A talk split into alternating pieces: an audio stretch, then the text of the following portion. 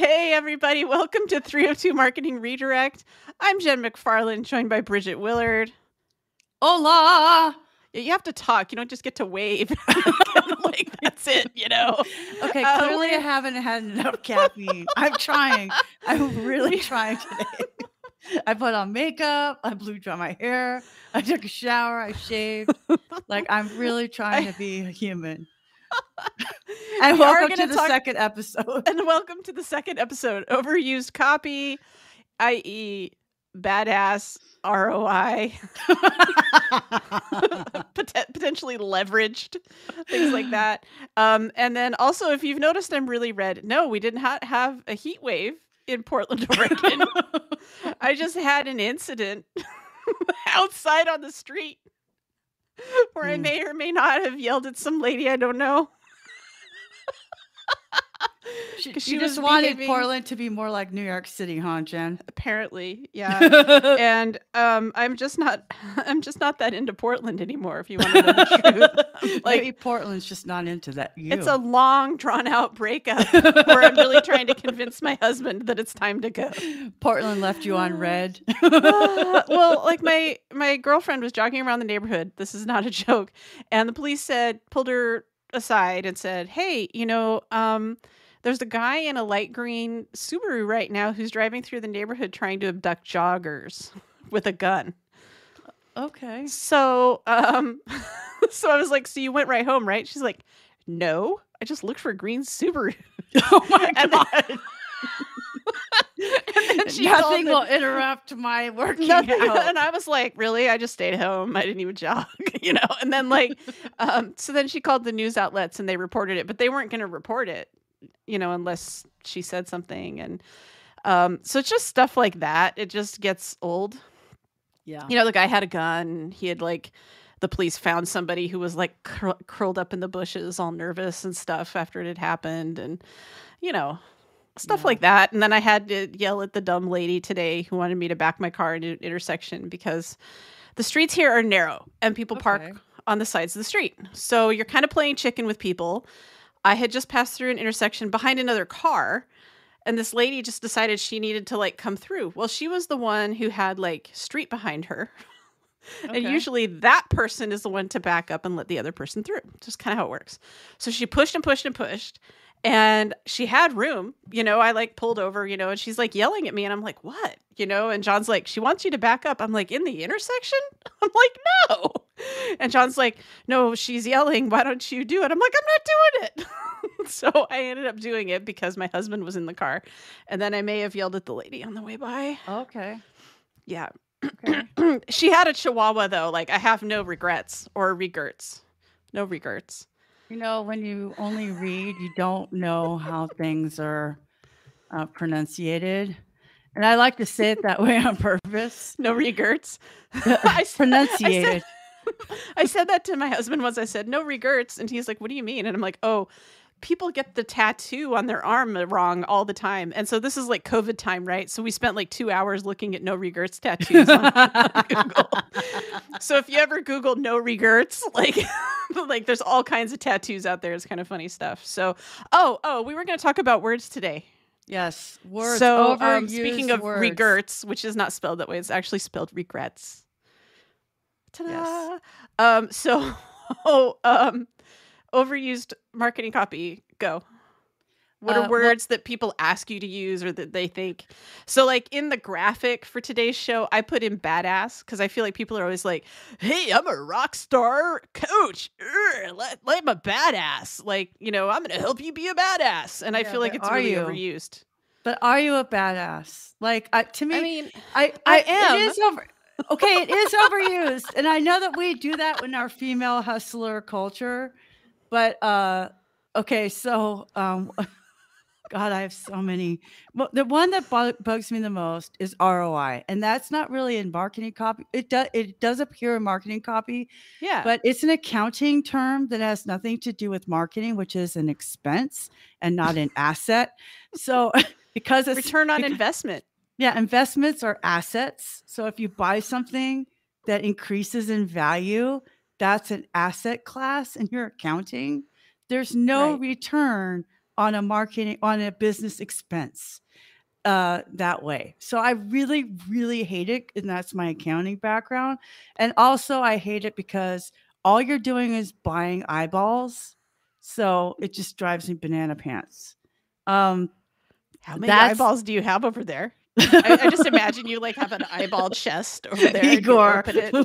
Oh, you know, I mean, let's try this eyeball. I get it, but I think that if you, you know, I do not have an accounting background. Shocking, I know. But they didn't want accountants in the Peace Corps. Hey, now. Imagine that. I think they have them, but I don't know. Not me. They're in the front office. My dad was an accountant. My business partner's an accountant. You know, like I'm around numbers people all the time. It's not, I don't number. But like people want to, like they're investing in their marketing. Yeah. So they want to see a return on that. And it's not always eyeballs. It's that it leads to a conversion. Although the conversion part is actually sales, which is separate from marketing, which is one of my pet peeves. Frankly, because people conflate marketing and sales all the time and they're different. Yeah. Like, you know, you market to get attention.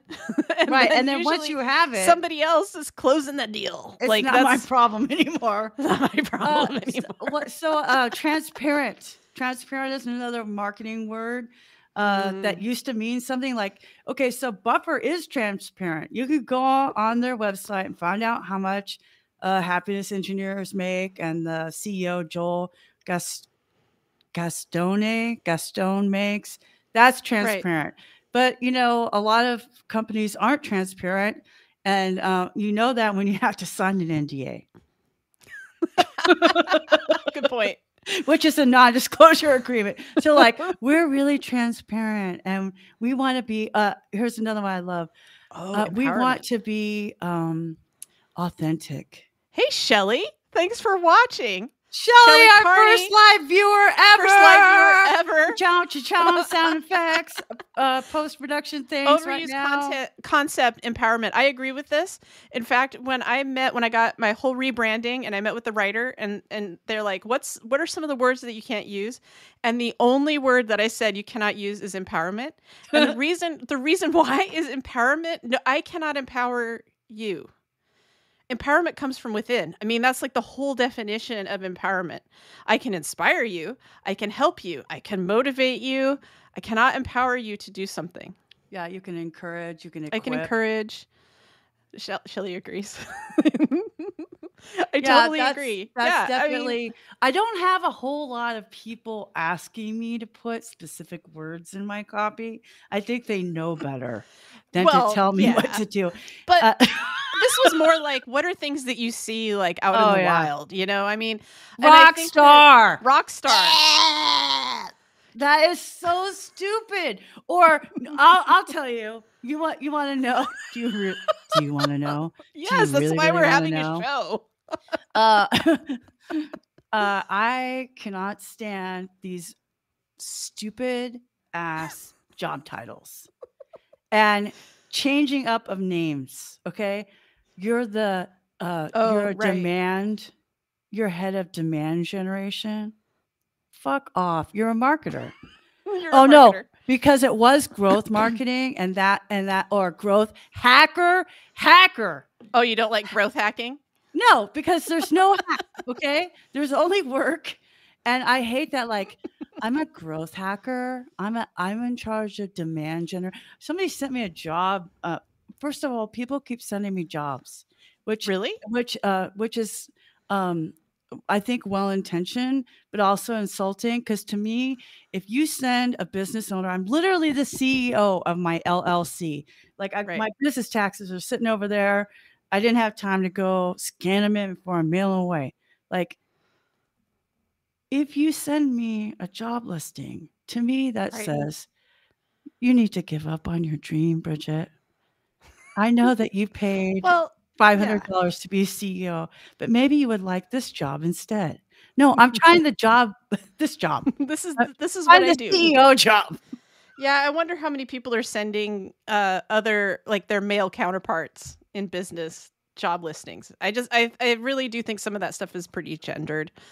people make assumptions and they think they're being helpful and well-intentioned. Okay. So I'm in these Facebook groups, like Women in Marketing and stuff. The job thing kind of got me on it. And there was a job listing. And one of the bullet points was, because they're trying to make it sound like so awesome.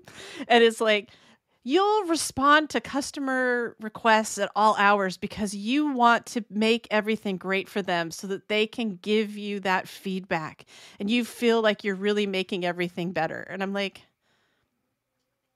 so no, you just want me to work all the time. What the heck? I feel like the labor board would have trouble with that.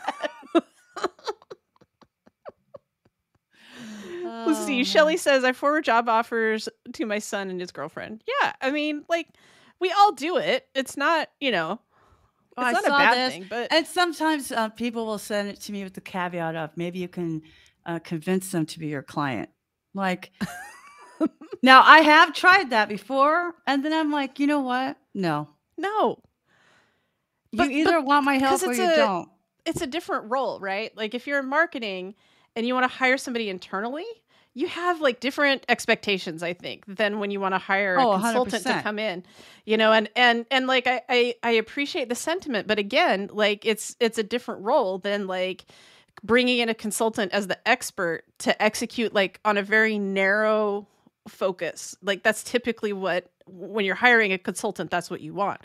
A job, I mean, you could be doing just about anything. Well, and it's the expectation, right? Like, you're selling your time. Yeah.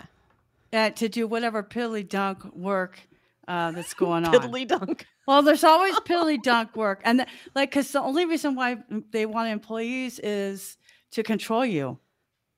I mean, I don't know. How long have you had your own business? Maybe I'm just not there yet. Well, I don't have employees yet, but I have vendors. And if they don't hit their deadlines, then they're not going to be vendors anymore. Like, I don't care how long it takes you to do this. No, I'm just saying, like, when you say, like, you know, they just want to, your employee, like, the companies just want to own their employees. And I'm just saying, I don't think I'm there yet. Oh, okay. I'm not that cynical yet, I guess. Okay, that's well. I've seen these conversations on LinkedIn where they're like, "What do you think if your employees are, you know, doing work on the side?" And I literally replied, "You don't own these people. They're not indentured servants, or their time, or their hobbies. Or you have only purchased 40 hours a week. What they do for the other hours that exist is none of your business, unless they signed a non-compete." But I'm saying, yeah, like, we had some rules around moonlighting and stuff, but it was like, it was very much around like, are you doing the same thing? And it was like, really, you know, I mean, but yeah, no, I mean, they don't own all of your time, but they think they do. Right. And that's the problem. So like, they just want somebody for $25 an hour to get their stuff done. 25, bless your heart.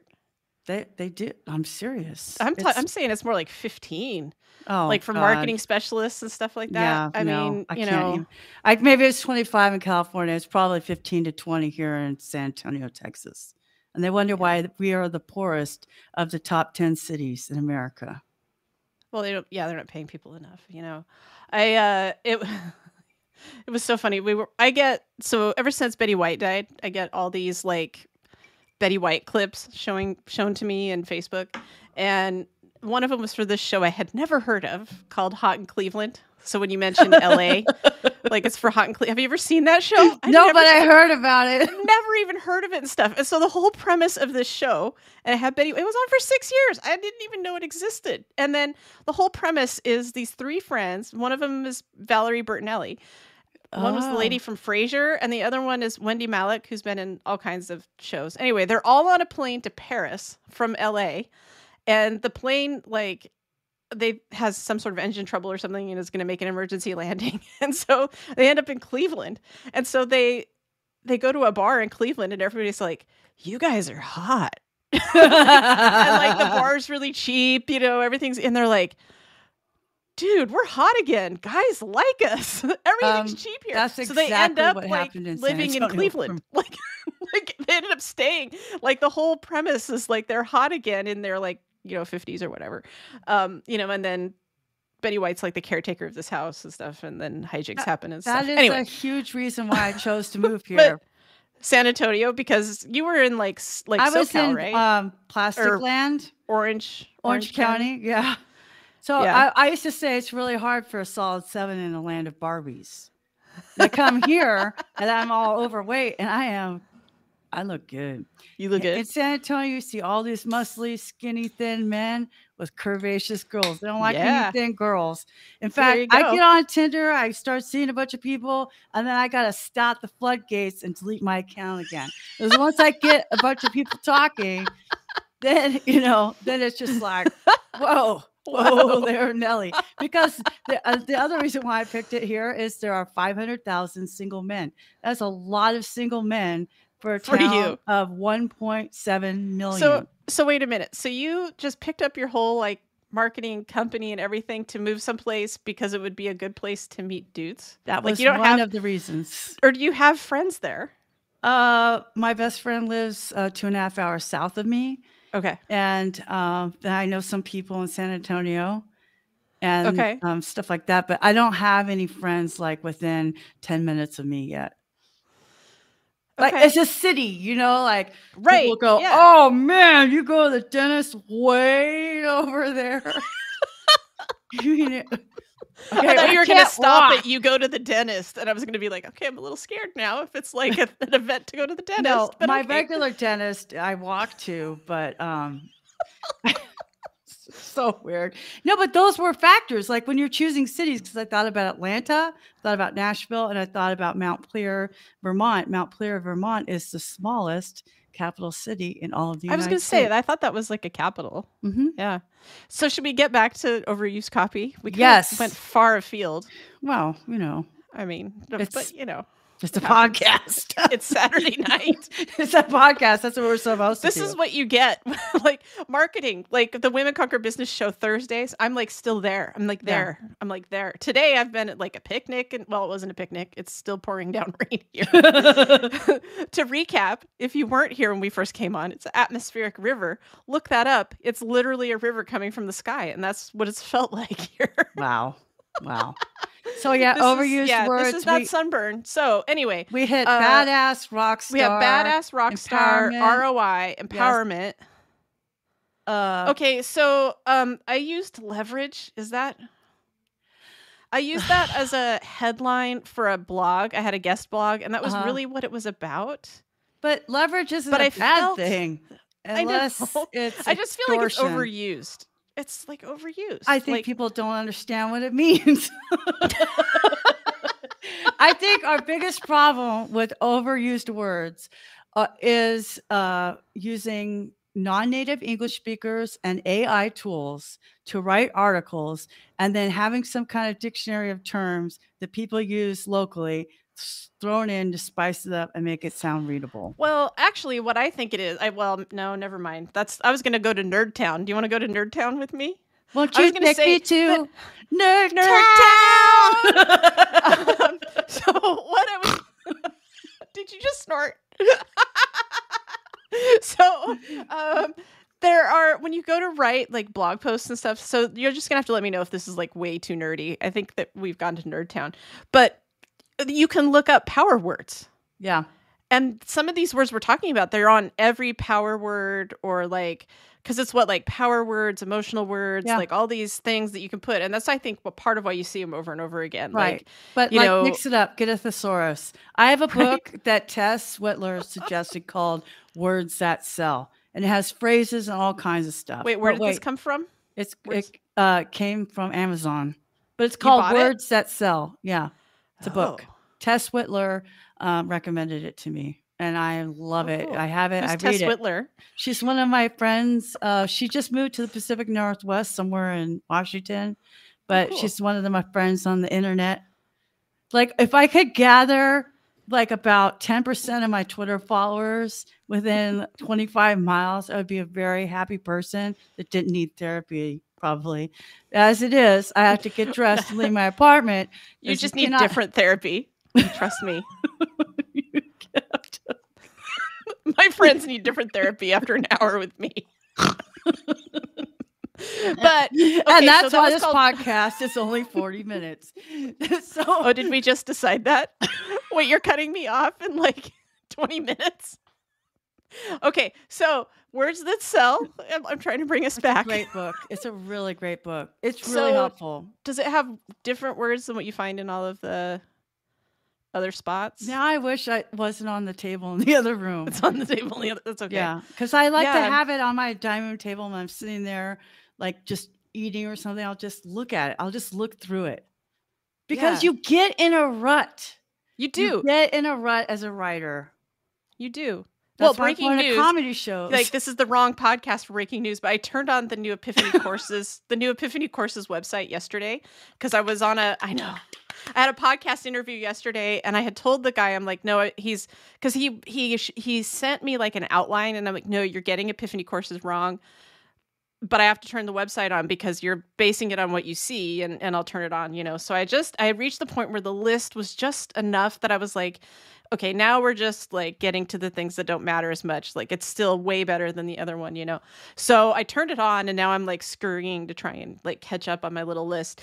But what I've noticed is as I'm going through on that, and I'm trying to write all of the buttons and the bullets and everything, that I'm running out of words. And then I go to the thesaurus and I look up like, what's another word for learn, or, you know, things like that. And it's very unsatisfying.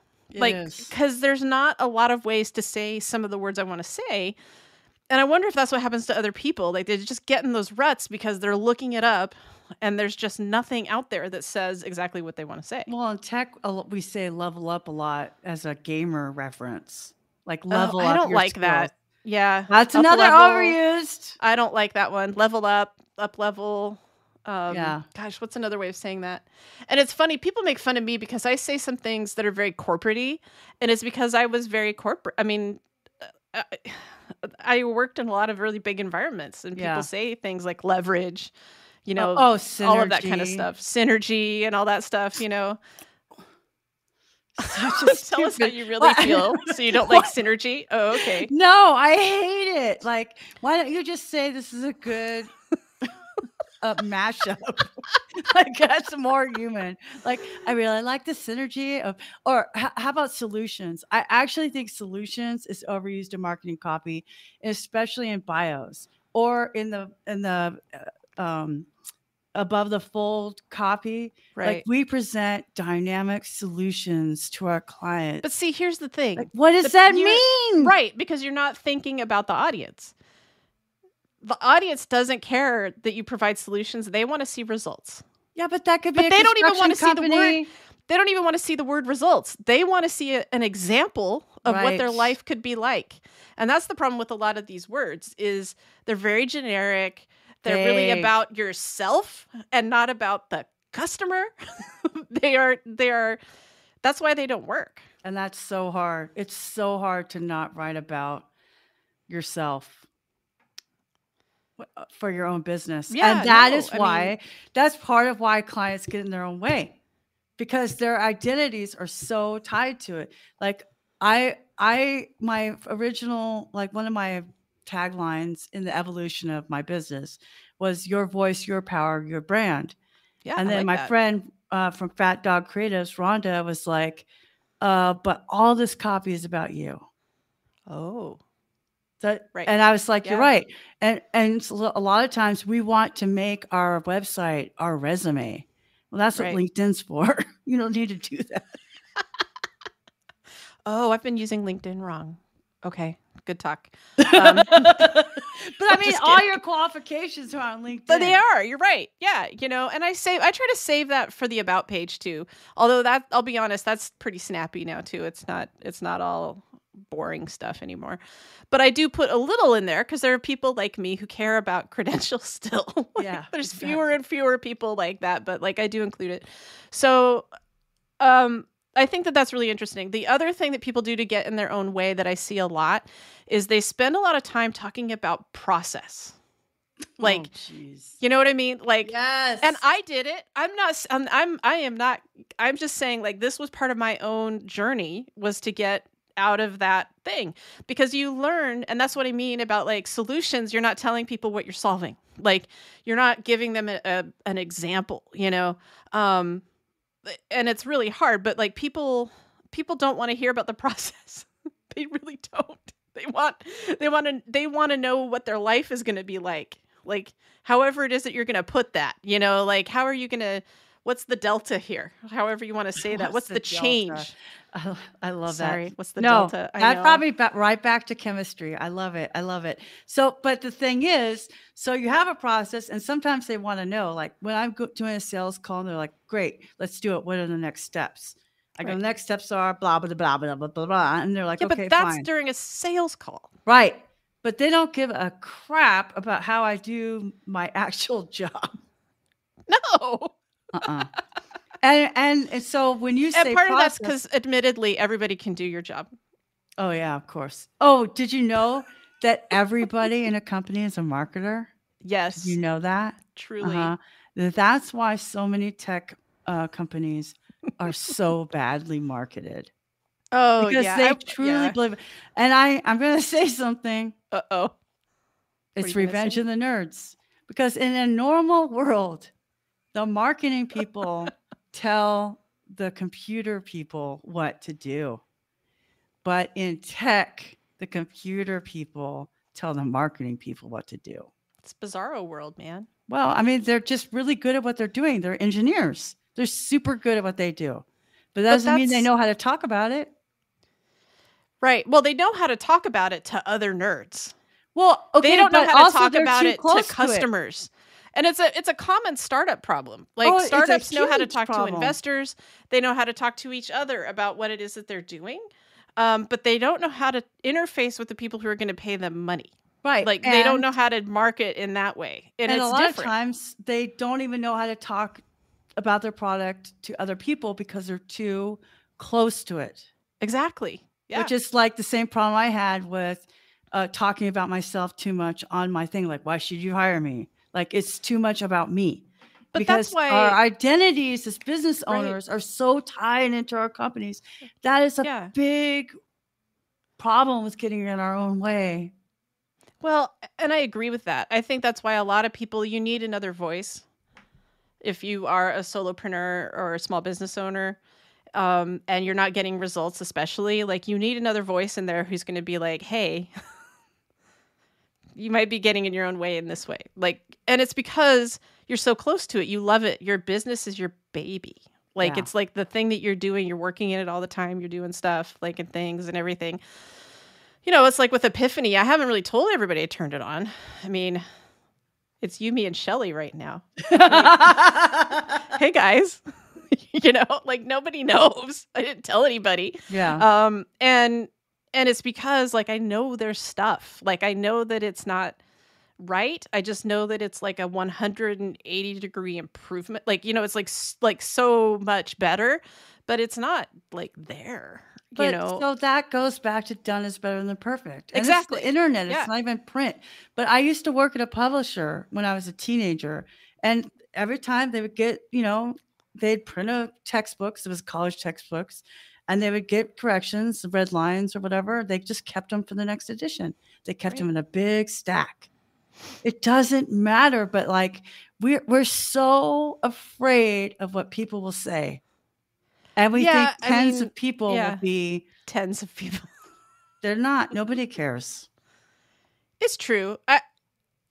Unless they're really stalking you to be a hater, like the Philistines. Like the Pharisees were with Jesus. Oh, it's the Sabbath. I bet he's going to heal someone. It's like my hater. Like, how is it? Like Thursday's show of Women Conquer Business was amazing. It was like off the hook. Like, and we had all these comments and everybody loved it. Like, and Shelly and I were both on it, you know. Shelly's so knowledgeable. Like, she was just doing it, you know? Yeah. Hater. My hater on YouTube. Hey dude, you're still there. Yeah. Thanks, man. Like, it's like, I can always guarantee it, you know? And I just laugh at it. I just laugh. Elbow cop.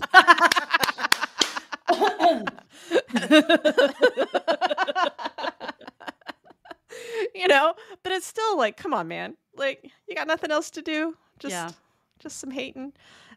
you know, but you have to keep going. And I guess that that's the thing though. Like, so like I told John this morning, my husband, I was like, I just had to turn it on because like it gets to where you're not even motivated to work on something anymore if you're not, if people can't see it. Dude, yes. Do you know what I mean? So stressful. I feel like that so hard with Launch with Words, like this care pack that was supposed to be done in April. What day is it? June 11th. Okay. I still have 6 more to write. And I can knock them out, but like right now I'm writing about chickens. Okay. So wait, what? Yes. You're right. One of my new clients is a rare breed hatchery in Door County, Wisconsin. That's awesome. Yes. How did that happen? It's just who you know, baby. It's just Twitter, who you know. The Twitter machine? Oh, it's a former colleague. Awesome. Yeah. That's cool. So, but that's the thing is like, but getting in your way, and I hate to say this, but with a lot of my consulting clients, they tend to take a lot of courses as a way.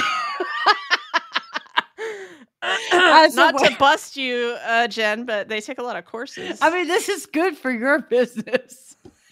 They tend to take a lot of courses to procrastinate from actually doing something productive. Well, that's why I add a community, because I want to talk to them into like, there needs to be accountability. Yes. Yeah, because at first it wasn't like that. I mean, that's the thing. It's like totally changed. We used to want to do like, you know, independent, you know, we wanted to do like independent courses. It wasn't going to be any live time with me. It wasn't going to, you know, all this stuff. And we've changed that. Like it's a community. There's going to be live events and like, which means kind of like coaching with people, you know, but a lot of it is like people need that accountability to like move. Oh, 100%. I realized, you know, so like, but that's why we changed it to a membership and everything. Yeah. So the other thing that they'll do is they'll nerd out over specific tools. So my philosophy is the one you use is the one that works. Yep. Trello, ClickUp, Asana, Notion, Airtable. It doesn't matter. Monday. It's the one that you use. Excel. It doesn't. I use Excel. Honestly, I use Google Sheets. Well, you know, to me, Google Sheets, Excel. It's because it's already included. But I have a paper calendar. I have literally a paper calendar for client deliverables, and then I have another calendar for my own stuff. That's because I want to see it. I don't want to always open this machine up and have it telling me what to do. Right. I left Shelly's comment up here about referrals, because that's one of the things about Epiphany courses too, is when you have time with people, you can be like, well, you really need to talk to this person or that person. Like, and that's the thing. Like, I have no scarcity about saying I'm not your gal, you know, like, and I send people to other people. Like, that's a big part of just who I am. Like, and I don't need all of the work. And like, there's things that I don't really enjoy. So like, one of the great things about at least bringing people in, if they're stuck, is to say, oh, okay, this is what's going on. And you help people, and then you help them into the next place. Like that's really what we're all here for. We're all stops on somebody's journey, you know. I don't look at anything as like being a forever thing. So, gosh, so yeah, I wish I could do that. I think that's amazing, because I'm like, I want everything to be permanent all the time. So I'm supposed to enjoy the now. That's one of my assignments. I'm like, well, why would I do this if it's not going to be something in the future? Like, this doesn't make any sense to me. No, this could be the last time I ever talk to you, and it's okay, because I'm enjoying the now. Are you in the now? I'm trying, but I'm like, it's hard. But I'm like, I can't wait till next week. I'm like, that's where my brain is. Well, but that's okay. I love these conversations. They're so good. And so like, how are we, what's it like? I know like we're trying to be funny and everything like that, but honestly, are we trying? Oh, shoot. Sorry. Maybe we're not trying. I don't know. We haven't totally nailed down the tonality yet, but like, what could we do to encourage people? If like, if there's, you know, a couple of teachers in this podcast, well, it's like some lessons of like, okay, so instead of using Epic, Like, how do we get these over? How do we know something's too saturated, too overused? Like, what are some tools to find that, you know, that different voice? Yeah, you know, I mean, I have a barometer, and then what I was starting to say is I'm in a lot of different groups, right? And one of them is this Women in Marketing. I've thought about adding you to it. I was going to ask you if you wanted to do it, because sure, people are just talking about all the problems that they're seeing.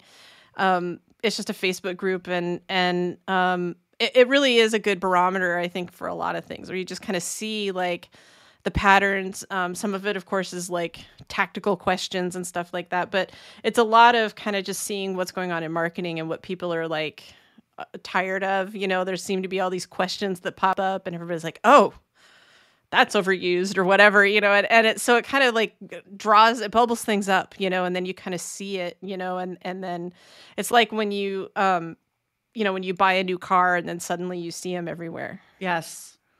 You know, and it could be our own problem. I remember when I used to lead worship in church, all the musicians, we were sick of songs. The people weren't sick of songs. They only heard them like once a week. We've been rehearsing this stuff, you know? And so there's that balance of like, maybe this is overused in one industry, but it's not overused with chickens. Like, back to the chickens. I mean, it's a different world, right? So, I mean, who's talking about, you know, the epic ROI of chickens? Chicken coops? Well, I'm going to tell you right now, the Spitzhauben, once they're mature in 6 months, you get 170 eggs a year. That's enough to bake 56 chocolate cakes. That's some ROI for you right there. Some ROI for you. Is it though? Not according to you. Well, the chicken is an investment. It's not a marketing expense. It's an asset. Assets depreciate. Oh, we're reviewing now. Okay, good. Thanks. I was an English major and an art minor. I don't really care about assets and ledgers and numbers and calculators. No, I was just trying to use all of our overused words in a sentence. Here's what I think. There was a book by Jen Sincero called You Were a Badass. And every business owner read that book. And then everybody wanted to say everything was a badass. And I have this blog post that's like sitting that I need to edit still about marketing myopia, which means like you just see it and then you copy everybody else. Yeah. And for people who don't like know the word myopia, which is kind of a $10 word, I think, you know, but you get like myopic, which is like you kind of are in this, it's what you're talking about. Like, how do we know if a word is overused or not? Right. Like we're sitting in our industry, you know, and then there's like all these like business coaches and service providers and consultants, and they're sitting in their own industry. And they're tired of certain words, or they don't like to describe things in a certain way. And what it means then is everybody is a carbon copy of everybody else. So you go to one IT consulting website, and it looks like all of the hundreds of other ones. And then people say, why can't I stand out? And it's because you look like and you sound like everybody else. And it's not, and it's the words, but it's also like that you're not talking to the client. Dude, not only that, but as a copywriter, like your original question, which words have you been told to use? Yeah. I have, however, been told to emulate the copy found on our competitors' web pages. I'm like, I don't give a crap about whatever their website says. First of all, we don't know what their goals are with that page. We don't have the data. We don't know if it's successful. We don't know if their audience is the same as ours. We shouldn't be. And that's part of why so many web pages are just copies and copies and copies, because everybody is assuming that their competitor or who they want to be, that's the way they should also do it. Or that they're more successful, or that, you know, there's so many assumptions about success and viability and whether it's working or not. And a lot of times we just need to, I mean, we don't know what's funding it. Could be just somebody's like lost leader. Exactly. That's the thing. And I will tell you that things have turned around since I finally just said, I don't care what anybody else is doing. Doesn't matter to me anymore. Yep. You know, and that's why I like the tweet today where I'm like, finally off of WordPress, finally off of ActiveCampaign. You know, I just realized like I didn't like it. Like, and I needed to be on things that made sense to me. Like, yeah. And I know that it's very counter to what all of my colleagues are saying and doing, and I get it.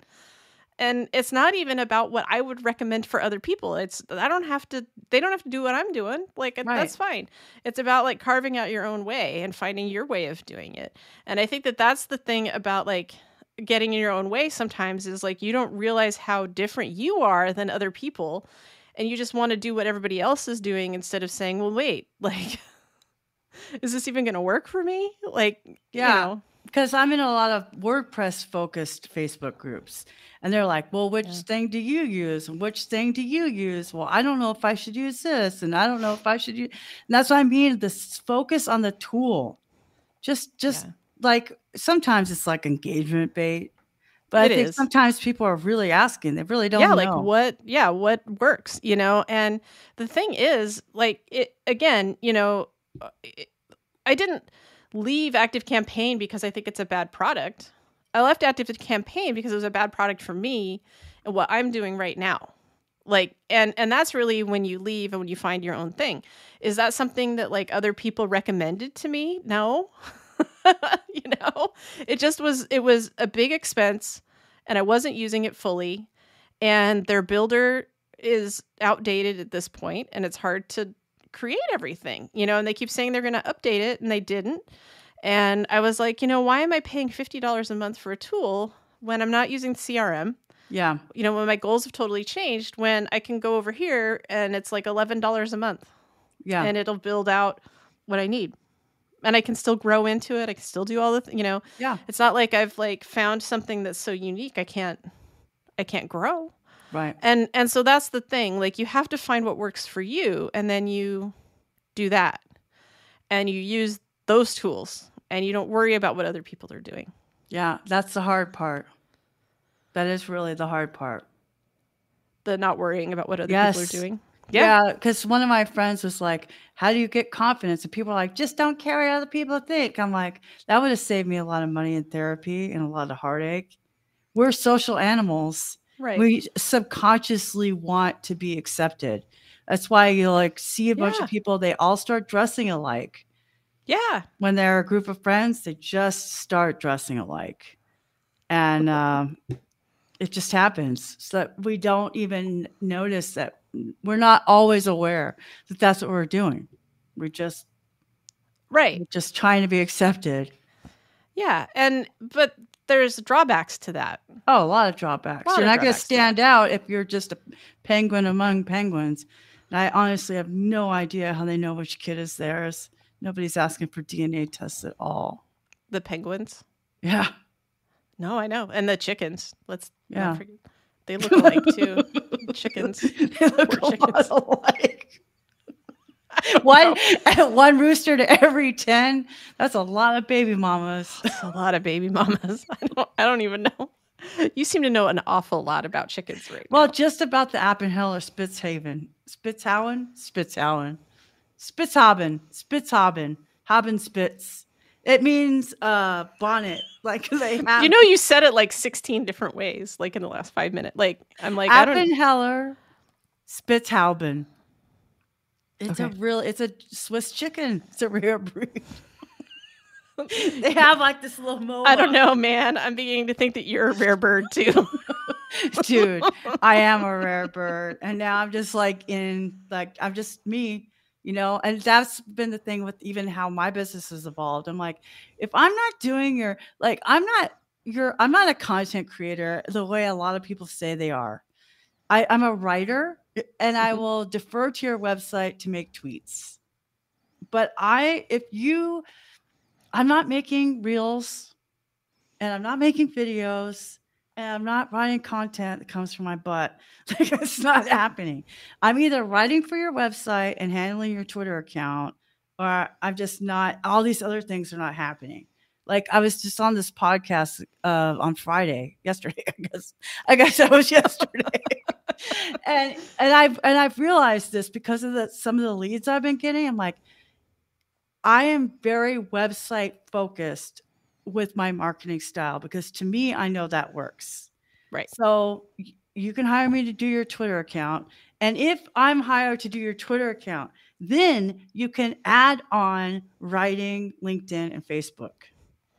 And yeah, if I really love you, I'll let you do Instagram, but I hate it. Okay. So like, but I'm not going to just write one-offs for people, because the Twitter is how I get in my mind into your brand.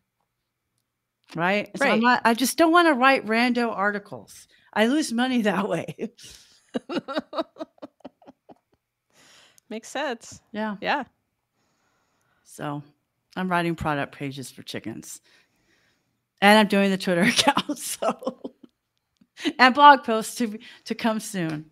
But there are chickens. Well, there are 30 breeds that's on this hatchery. I have a lot to learn about chickens. I have to ask, because you know, I have to ask, is there going to be a Launch with Words chicken edition?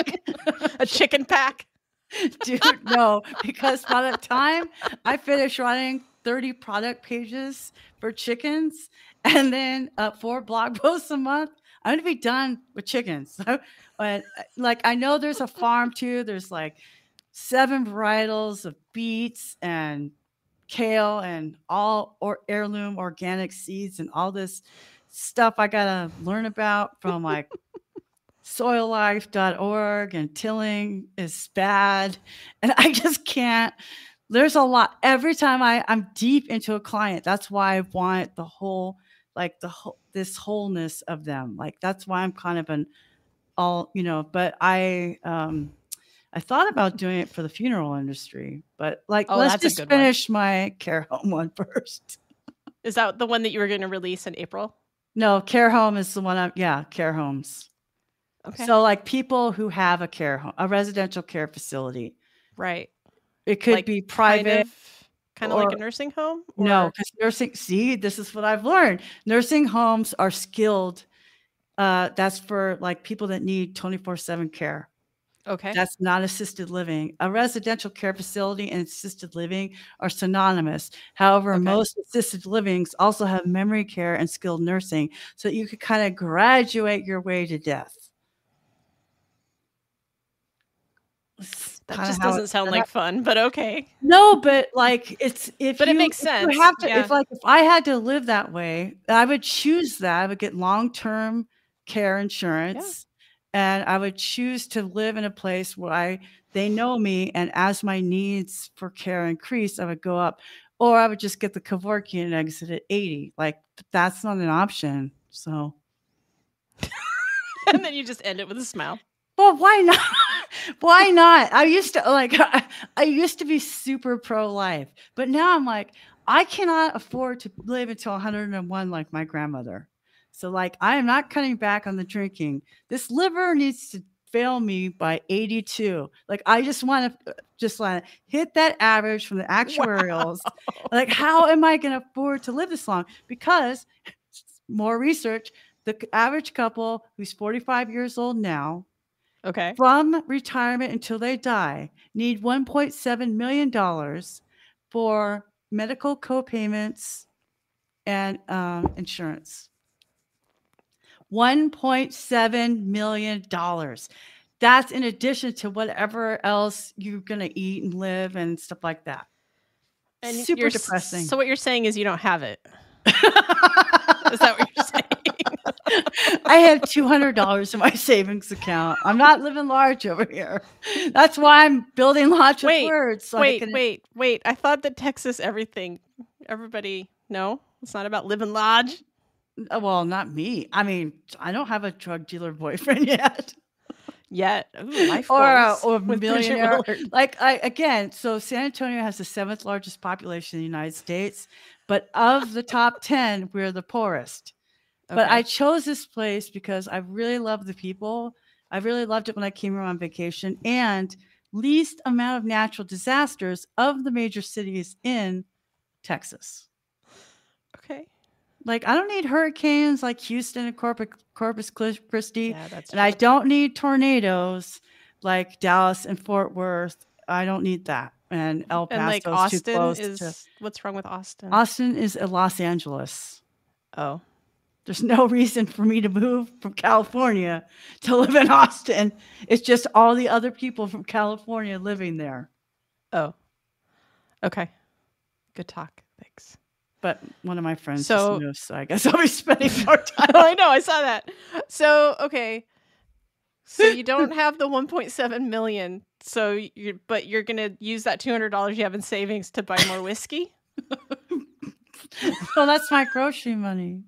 Oh, but no, I mean, like, so that's, but anyway, that's why I'm building launch with, that's why I've launched with words. Well, yeah, because it's passive income. Yeah. Eventually it will be. And then I can build up my savings account. And I'm also buying Treasury I-bonds because that's what Susie Orman says to do. That's because you can buy $25 worth of them.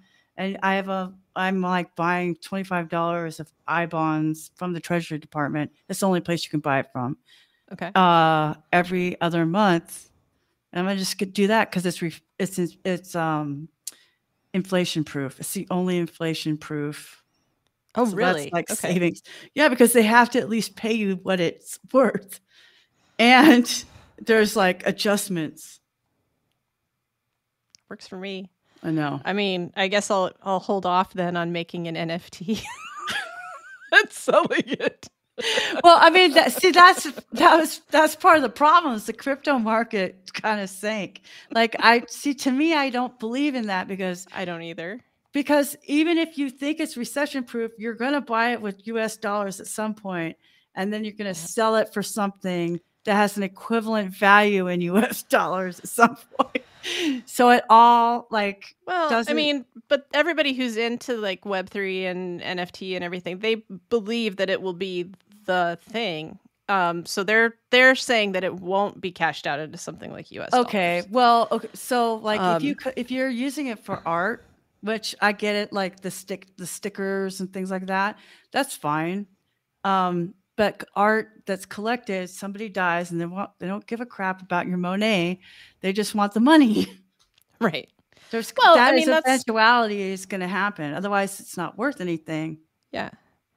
Well, it's just like right now, I can't take an NFT to the grocery store and buy some carrots. Like not yet, but not PayPal, yet. I mean, PayPal is letting you pay with crypto now. Like when that happens, like things start to change. Do you know what I'm saying? Yeah. Like, so for a lot of people, I mean, they're getting crypto with that thought. Like, yes, you do have to buy it with your home currency, you know, and then their thinking is that eventually, to which I say, I read Wired all the time.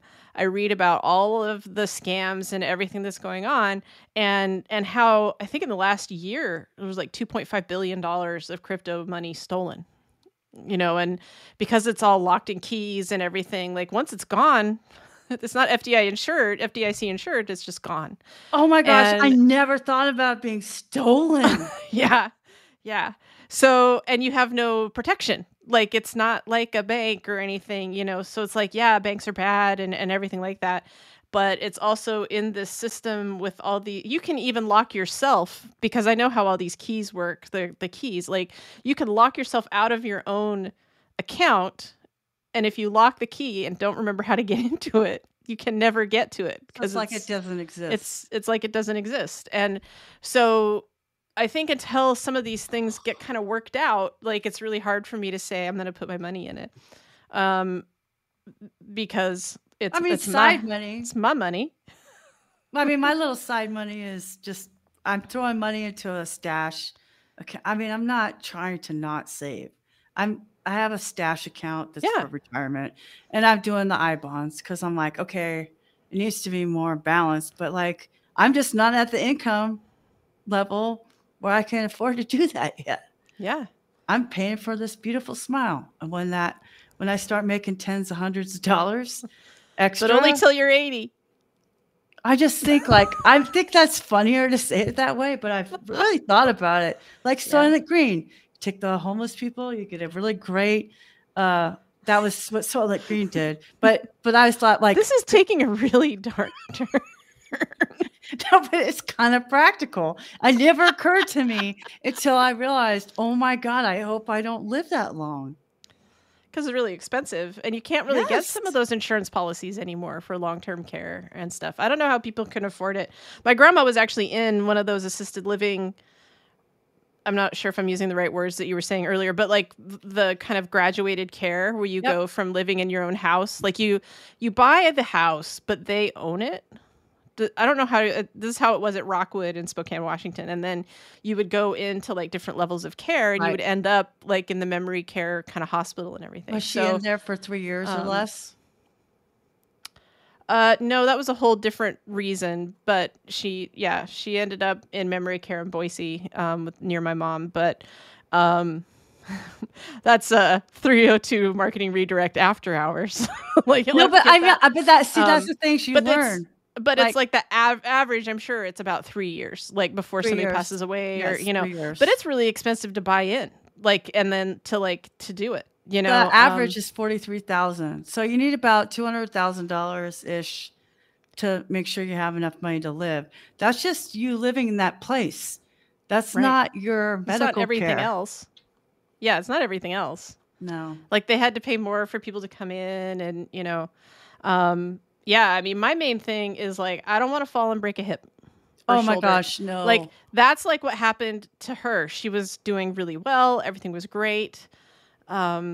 She was like, I think like maybe 85, 87, something like that. She fell in the Costco parking lot. And when she broke her hip, then like, and my brother, he's a nurse, and he says that happens a lot. Like your mental capacity for some reason is something happens when you break your hip, and it, you know, and then she got dementia and all kinds of stuff, and it was just really hard. So yeah, that's the main thing. Like, man, I gotta start yoga again. I know. I could get that balance. Like, I don't need to be falling. You're talking to concussion girl over here, like fell and hit her head. Like, you think I don't know? We should probably let Shelly and anybody else who lasted this long go now. Oh, she left a while ago. What are you talking about? Well, I've thoroughly enjoyed this. It's just you, honey bear. Just the two of us. You know, and we didn't even talk about the abominable snowman. Like, we never even got back to that. Abominable snowman? That was last week. Oh, yeah. Like how he's real and shit. Okay, well, we always have next week. We always have next week. What are we going to talk about next week? Oh, man. I don't know. There'll be something. I'm sure that something happens to us this week, and we're like, topic! I know I still have to come up with a topic for tomorrow's newsletter. How's that? I haven't either. I'm just so over it. I'm sick of selling myself. Writing about chickens? Oh my God. I've almost started writing again tonight. And I'm like, nope. I literally bought a 8-year-old joke book because it really needs to be. My humor was too witty for the first pass. Oh, really? Yeah. So it's supposed to be like for families, and like kids could possibly read this. So we're aiming on for 8-year-old jokes. Yeah, because a lot of moms and kids in Chicago want to have a pet, a chicken, you know, chicken for pet. So because these are for like urban farms then. Well, yeah. That's what we call them here. Urban farms. Yes. And they just want to have a chicken because, you know, the eggs are better, and they want to make Aunt Marge jealous because the cake is so much better. But see, that was too witty. So that line got deleted. I hear eggs. But chocolate cakes, 56 chocolate cakes a year. I mean, that every 8-year-old can understand. Did that stay in? That's what I turned in. I'm not editing it anymore. So okay. 3 edits. I don't do that. But to get the voice the first time, like, okay, this is what I'm doing. I got 9 more to do this month. So. Oh my gosh. Yeah, I think I'm not working tonight. No. I need to not think about anything anymore. Turned the website on. If anybody would like to look at epiphanycourses.com, let me know. Be kind. If anybody looks at it, I think my husband has the worst taste in movies, so I have to go downstairs and see what he turned on. If it's something, like, I'm not kidding you, I've like had wonderful days completely cratered by this man's horrible film choices. Like, and like I was like, I came downstairs. I was like, yes, this day was just awesome. And he's like, oh, okay. And I look over at what he's watching, and it's like Angelina Jolie made a movie about Cambodia, and it was like the most depressing movie of all time. And he's watching it, and he's like, yeah, I'm just watching this thing. And I sat down and I watched it with him, and I was like, why? I can't do this. So now what I've started doing, and because it's raining here, so we're like trapped in here again. And I've been like, okay, so we're going to watch a movie, but like no Cambodian children will be killed. And like, I just kind of start grabbing from like all of the places. I'm like, I need it to be happy. You know, so last night it was Hot in Cleveland. I might push for that again tonight, because that just was really made me smile. He put on MASH for some reason, and I was just like, I was done. Like, I was like, no. Yeah, it's too sad. It wasn't the movie is really sad. Yeah, well, and it was the show, and it was funny, but like, I can't binge watch MASH. No, that's not, it's still sad. It's like, oh yeah, people are dying and stuff. People are dying and stuff. Yeah. So like, I'll just tell you really quick.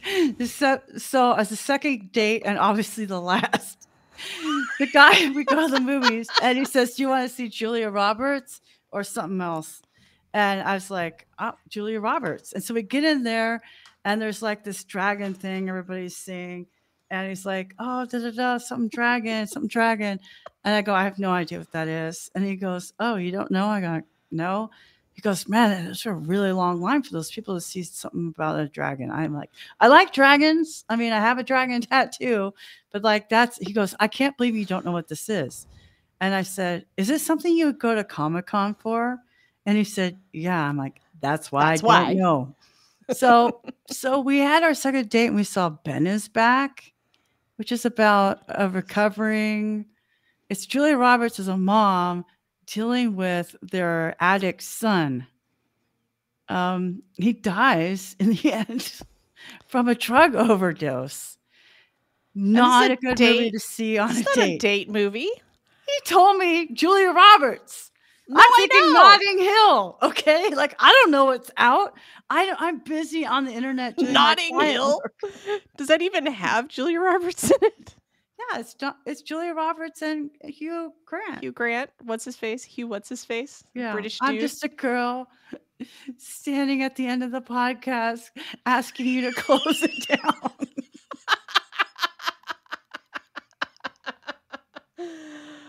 Wow. I'm jumping the shark over here. And with that, I'm going to hit this end stream button. Thank you so much if any of you have made it this far.